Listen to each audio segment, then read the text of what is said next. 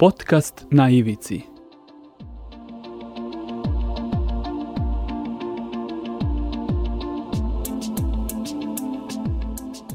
Na ivici. Pozdrav ljudi, evo nas na početku druge epizode, druge sezone podcasta na Ivici koji se emituje na portalu storyteller.rs. Došao je do kraja prvi mesec eh, 2022. godine i zadovoljstvo mi je što u drugoj epizodi mogu da ugostim Dušana Mirića, predsednika nevladine organizacije e, Posle kiše. Dušane, hvala vam što ste odvojili vreme za gostovanje u ovom podcastu i nadam se da ćemo na lep i uspešan način predstaviti vašu nevladinu organizaciju i ono čime se vi zapravo bavite. Izvolite. Hvala ovaj na pozivu. Ja sam Dušan Mirić, predsednik udruženja Posle kiše iz Kragujevca.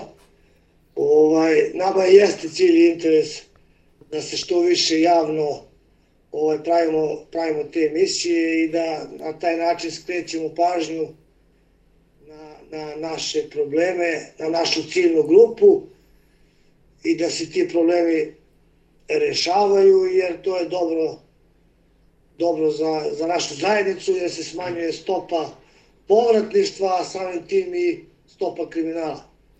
Eto, dakle, ovaj, napravili ste i vi e, svojevrstan uvod, pa bih ovaj, rekao samo da sam na neki način e, i odabrao upravo ovu temu za praktično prvu epizodu nove sezone, zato što je prva epizoda nove sezone bila retrospektiva prošlogodišnjih epizoda. Dakle, sam naziv vaše organizacije ili udruženja je e, posle kiše. O čemu se zapravo radi ukoliko biste nam vi mogli ovaj predstaviti e, detaljnije sam rad vaše organizacije? Pa, naravno, ovaj, posle kiše je simboličan naziv ovaj, i mislim da je fantastičan naziv koji je moj brat rođeni ovaj, dao to ime prilikom mog prilikom mog izlaganja ideje, još dok sam bio na izdržavanju kazne, šta bi volao da, iza, da radim kad, kad izađem.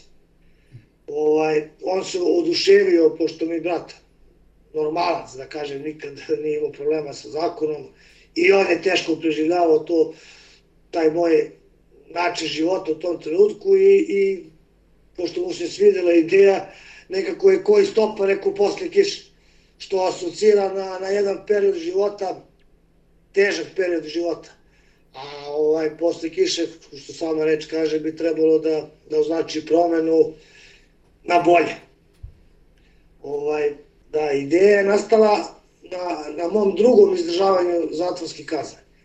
Pošto sam napravio krivično delo sa 20 godina, otišao sam na izdržavanje kazne i po izlasku ovaj, nisam uspeo da se snađem na slobodi. A hteo sam bukvalno kao da sam izašao u ring. Nije bilo ovaj pomoći nikuda, tražio sam posao, nisam mogao da nađem, nisu tele me zaposle jer su tražili potvrdu da nisam usuđivan i postalo je sam neko nepoverenje prema meni od cele te zajednice. Tako da sam počeo da grešim i da pravim nova krivična dela koje su po meni više bile iznuđena i nesnalaženje neko. Naravno, to nije opravdanje, ali jednostavno se desilo da napravimo još nekoliko krivičnih dela. Ovaj, u tom nekom periodu sam i dobio sina, što je bila velika promjena kod mene. Mislim da je to u stvari bilo i, i presudno. Da ja sve te kazne spojim u jednu i dodem sam na izdržavanje kazne. E, na tom izdržavanju kazne sam ja razmišljao kako kad izađem da da rešim probleme koje sam imao prilikom prvog izlaska. Da. Hvala vam na ovoj otvorenosti i na iskrenosti e, koju ste podelili eto i, i sa nama. Hteo bih da vas pitam da li je e, ova tema, dakle tema bivših osuđenika, kako je i sam naziv ovog podcasta na Ivici. Imao sam pred kraj prošle sezone e, običaj da pitam sagovornike šta misle, da, koju sam temu obrađivao, njihovo mišljenje, da li misle da je tema o kojoj sa, sa njima sam govorio da li je na ivici. Šta vi mislite, da li je ova tema bivših osuđenika isto na ivici? U kom smislu jeste, a u kom nije? Pa jeste na ivici definitivno, zato što zato što su eh, ova ciljna grupa koje se, koje se mi bavimo nije mala. Eh, mnogo ljudi je osuđivano, mnogo, mnogo ljudi čak i, i eh, na javnosti ne zna koliko ljudi je u stvari bilo u sukobu sa zakonom na ovaj, na, na ovaj način. U svakom slučaju velika je ciljna grupa. E, samim tim ovaj, ti problemi su isto za, za, za, za državu veliki. Mm -hmm. I naravno da, su, da, su, da, je, da je to lepa, lepa tema na ivici i prava za, za ovu naše za ovu našu priču, za temu, za ovu našu temu. E, I rizična je u smislu postoji veliki, velika verovatnoća, 70% e, je, je, je, su povratnici u celoj toj ciljnoj grupi. I to su baš razlozi ti, ta nesređena, e, ne, nesređeni si, si, socijalni sistem za tu ciljnu grupu. Mm -hmm. I to je velika ciljna grupa koja ide u zatvor, što plaća država, znači mnogo, mnogo razloga ima da se država pozabavi ovom temom i da je nekako da smanji rizike. Da. Kako, kako bi ovaj imala više dobiti u svakom, u svakom smislu i slučaju. E, da li onda već tu možemo na neki način da u priču uključimo i diskriminaciju i predrasude, pošto neretko se srećemo sa kategorizovanjem ljudi, ne znam, jednom narkoman uvek narkoman, jednom kriminalac ili prestupnik. Da li je ovaj tako ili je to neka ustaljena ovaj fraza? Ne, ne, to je definitivno tako. Ovaj, pa, e, ja sam, najveći problem mi je bio, sednem, pričam sa nekim, dogovaramo posao, naravno, legalno i normalno posao, kad čuju ko sam, šta sam, više me nikad ne pozovu. To je posle bio i cilj osnivanja udruženja, da prvo kažem ko sam, pa da onda pričamo kad čuju ljudi da ste osuđivani, odmah nekako reaguju na prvu. Reaguju ovaj, nepo, sa nepoverenjem, sa dozom straha. Ja sam imao situaciju kad sam izašao iz zatvora, komšija koji mi je slao cigaru u zatvoru, kad se pozdravlja sa mnom, tresu se ko prut.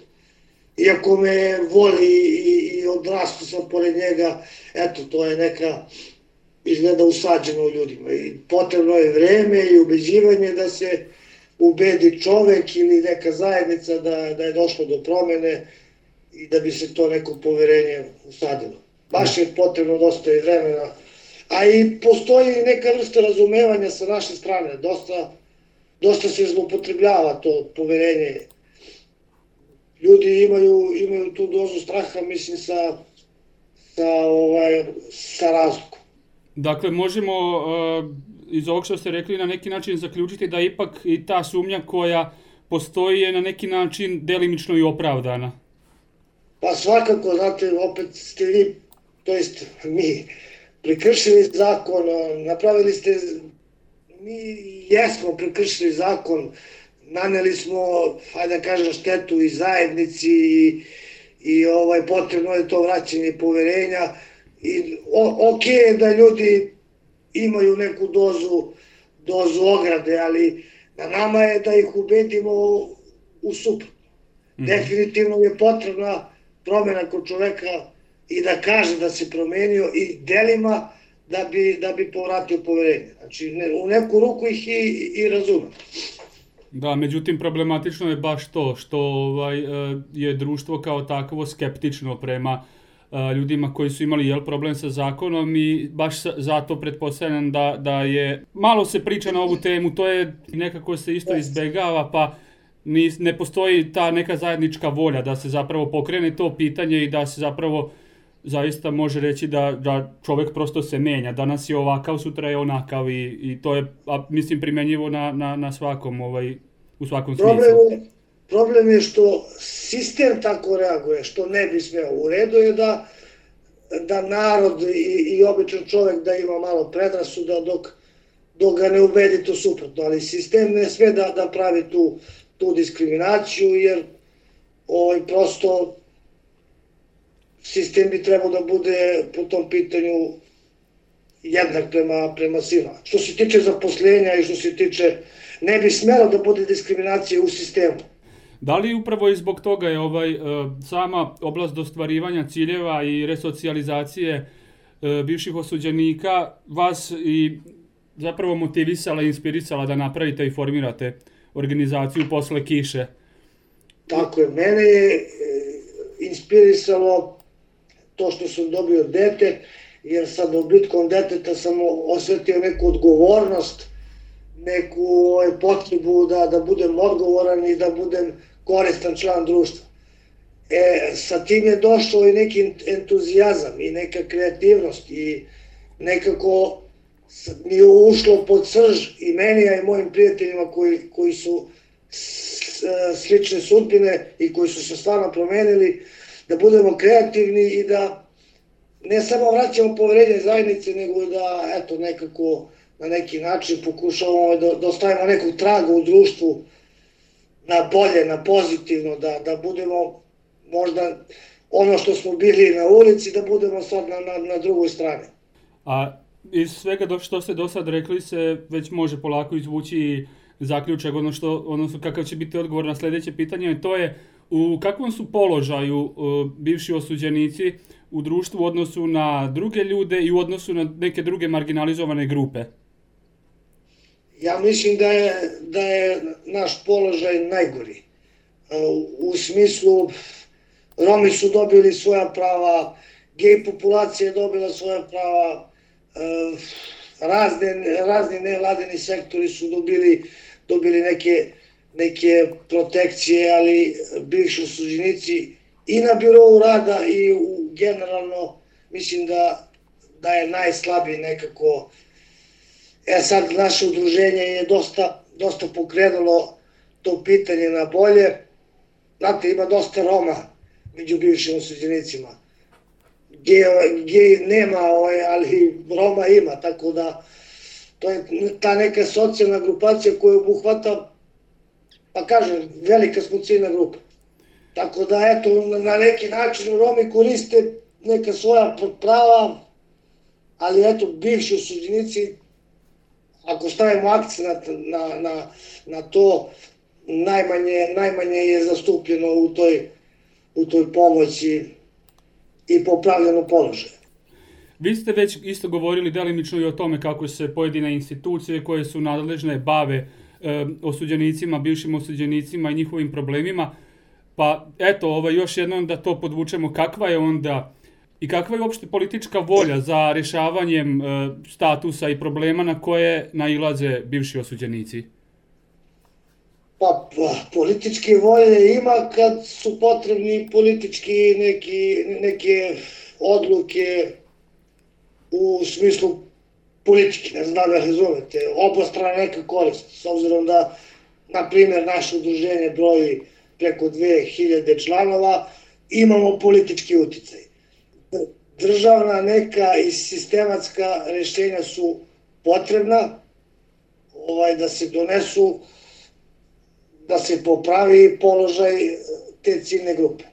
Potrebno je da se malo i zakon menja i da se na primjer Švedska ima jako dobar taj socijalni program, samim tim je stopa kriminala mala tamo, zato što ljudi jednostavno kad izađu imaju mogućnosti. Mm -hmm. I ako, on, ako mu se pruži šansa i ako on pogreši, zaista zaslužuje da bude kažnjen duplo nego što je bio prvi put. Dok kod nas to nije slučaj. Ovaj, potrebno je da se taj socijalni, socijalni program menja i ovaj, nama najviše pomaže lokalna samouprava. Nekako su prepoznali naše probleme, možda zbog toga što smo Kragujevčani, pa Sad je pitanje koliko oni to sami mogu bez države, ali opet kažem, mnogo je bolja situacija nego ranije. A kako je opšte, kako je opšte evo, situacija, mislim i na mainstream medijima, neretko slušamo o borbi protiv organizovanog kriminala. Ne bih sad da jako duboko zalazim u tu e, problematiku, nisam je toliko dosta ni, ni proučavao i to. E, kakva je zapravo situacija što se tiče, eto, i E, našeg krivičnog zakonika, zakona uopšte, stope kriminala u Srbiji u odnosu na svet, a i generalno, kakva je situacija kod nas? Pa eto, ja sam upravo rekao, ovaj, e, zaista ljudi koji žele da se menjaju trebaju da dobiju šansu. Ovaj, mnogo ljudi i ne želi da se menja, tako da ovaj, e, malo je zakon čudan kod nas, jer ovaj, poštravaju se kaznene mere prema povratnicima, a tim ljudima se ne pruža šansa da se menjaju. Kad kažem šansa, to mislim na zaposlenje, što je najveći problem, mm -hmm. egzistencija, i onda jednostavno ljudi kad izađu nemaju posla, to traje, nemaju novca, počnu da prave krivične dela.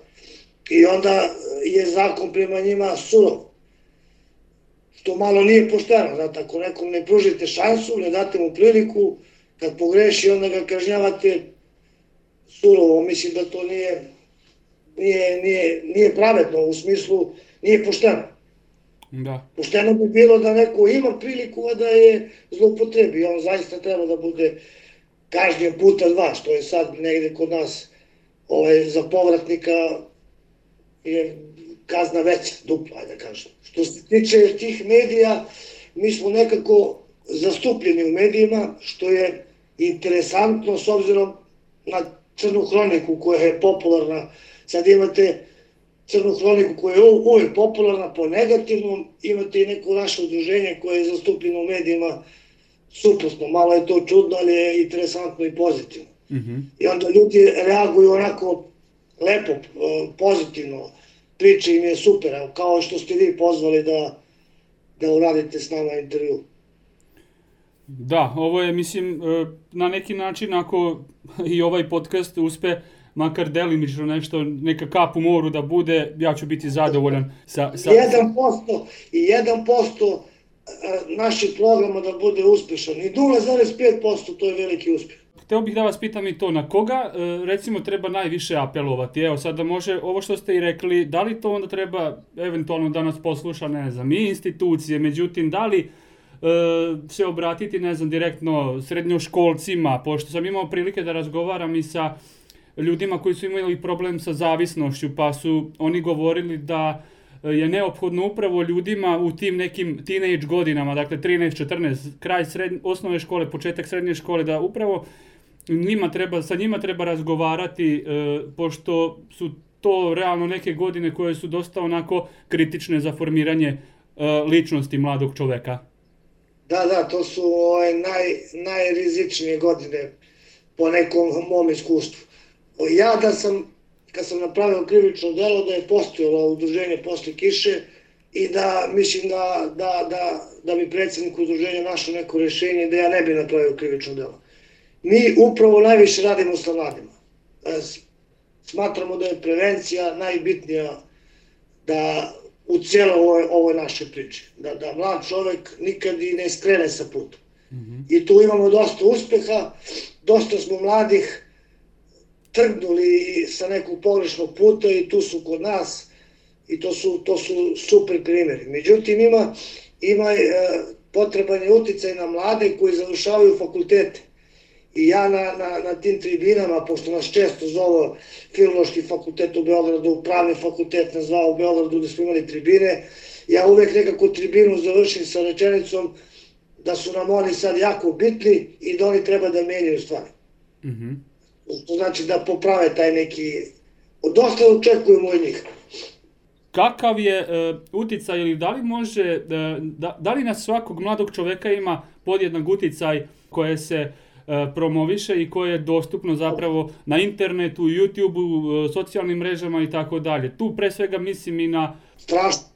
Ovaj, mi smo, ja sam rasto, eto, osnovna škola, možda najbitnije godine za sazrevanje, e, pod, pod, pod bombama, pod inflacijom, otac mi je bio na ratištu, međutim, mislim da su ovi mladi danas u jako opasnim položaju, baš što se tiče tih društvenih mreža. Ovo što se dešava ima neverovatan uticaj na njih i neverovatno štetan uticaj. Mm -hmm. U, baš ste postakli jednu, jednu, jednu lepu temu u ovoj našoj temi. Jako strašno šta se dešava s ovim društvenim mrežama i meni, kad pomislim na, na te mlade ljude koji još uvek nisu sazreli i, i šta sve moraju, šta sve gledaju i kako, kako se na neki način vaspitavaju, plaši se iskreno. I da. dosta, smo, dosta smo i na tom, na tom planu radili, ali jednostavno društvene mreže su prevelik utice. Da. E, sve, svesni smo ponude i potrašnje kada, kada se e, takvi sadržaji ne bi imali publiku, ne bi se ni snimali, ali sa druge strane e, veoma je diskutabilno sama sadržina tih medijskih produkata. Na, na nacionalnoj te, televiziji sa nacionalnom frekvencijom imali smo priliku da gledamo u 12 sati popodne simulaciju e, seksa. Mislim, to su mladi ljudi gledali i kakav utice možda ima to na... Upravo o tome pričamo, upravo, upravo je to, e, što ste i rekli, e, pod tema ove teme, a i pod tema zapravo društva generalno. Još bih se samo zadržao na tome, ovaj, kada biste nam ispričali o tome, kakav je, imali smo prilike da gledamo različite eto, američke, hollywoodske filmove, da prokomentarišete i to koliko je zapravo realan prikaz e, kaznene ustanove, odnosno zatvora u serijama i, i, i, filmovama, da, i, i filmovima. Da li je situacija u realnom životu takva kao na filmu ili je film... Pa znate šta, obično se filmovi rade po, po, po tim nekim istinitim događajima. E, ima sve u stvari urađeno u, na filmovima što se tiče kriminala i zatvora, na osnovu tih istinitih priča. Dosta je, dosta je prikazano u zatvoru e, realno stanje.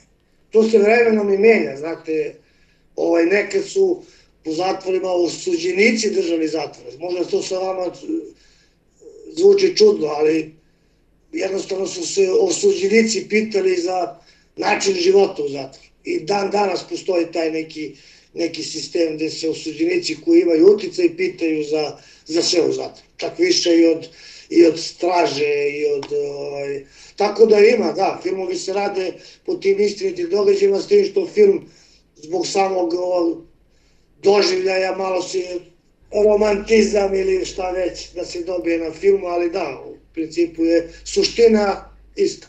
Da.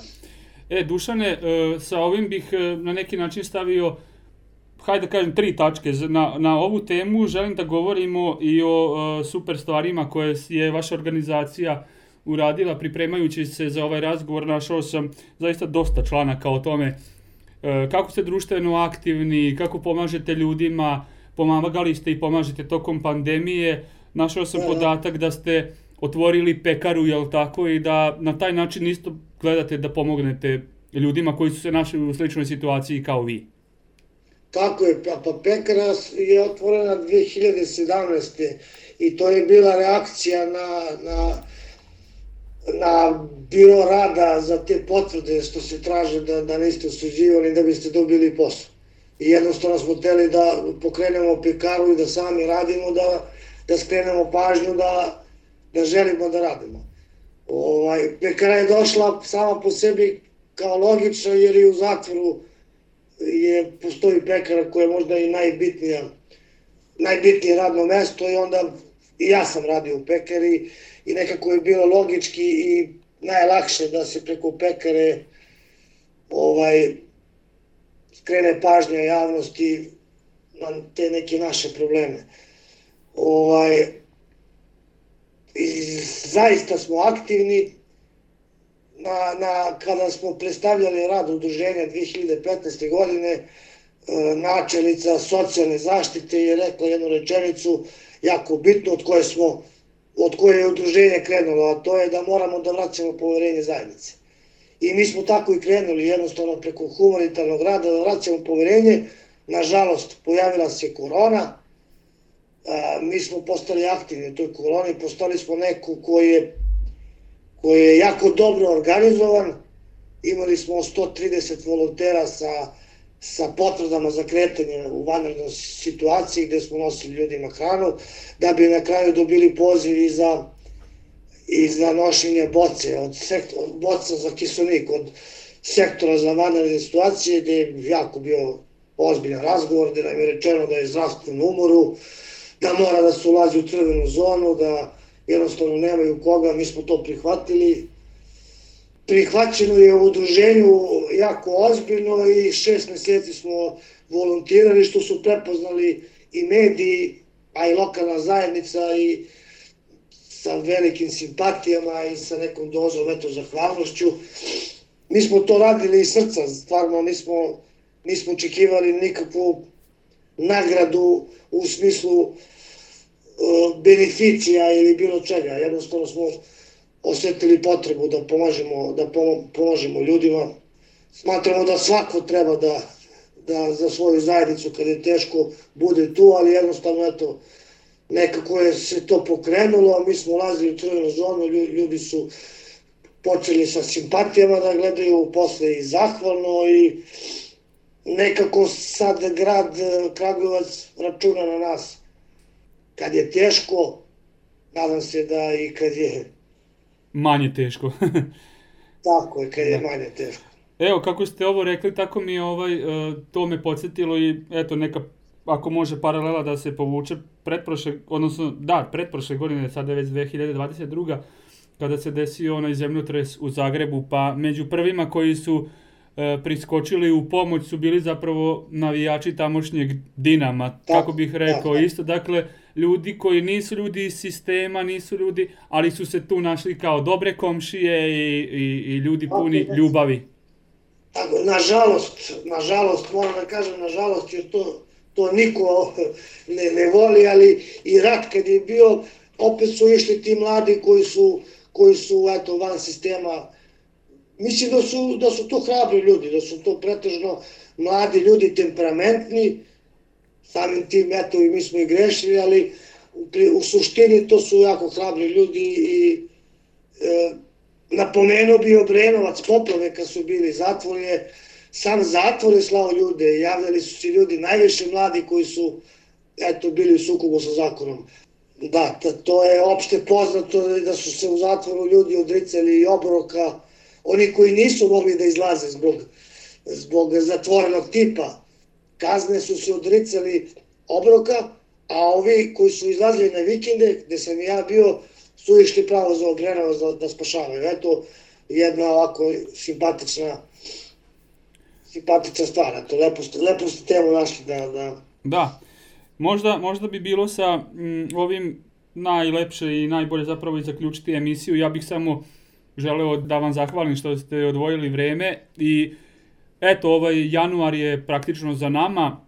Nova godina je, se zahuktava polako, pretpostavljam da i u organizaciji posle kiše imate planove i za proleće i za celu ovu godinu. Pa znate šta, mi generalno ne, plan, ne pravimo planove unapred, naravno pravimo, mi imamo, mi imamo ciljeve i imamo program naš, ali jednostavno e, puštamo da se dešavaju stvari spontano, spontano da bude kao neki rezultat našeg rada.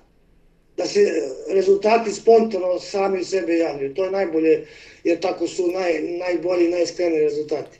I mi smo danas imali dva intervjua, a ako mi verujete, možda smo malo i ja umoran, možda, možda je ova tema mogla da bude i šira i verujte, dva intervjua smo danas imali. Eto, i ovaj treći, tako da ra radimo dobru stvar. Tako je, tako je, upravo to.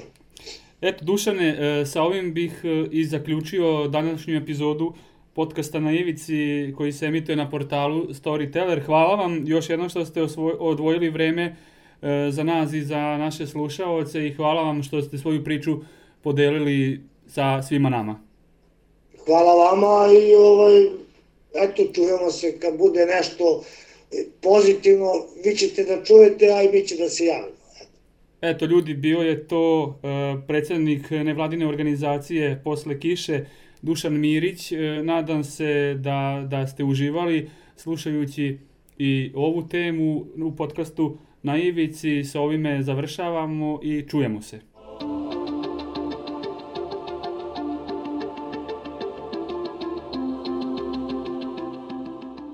Podcast na ivici.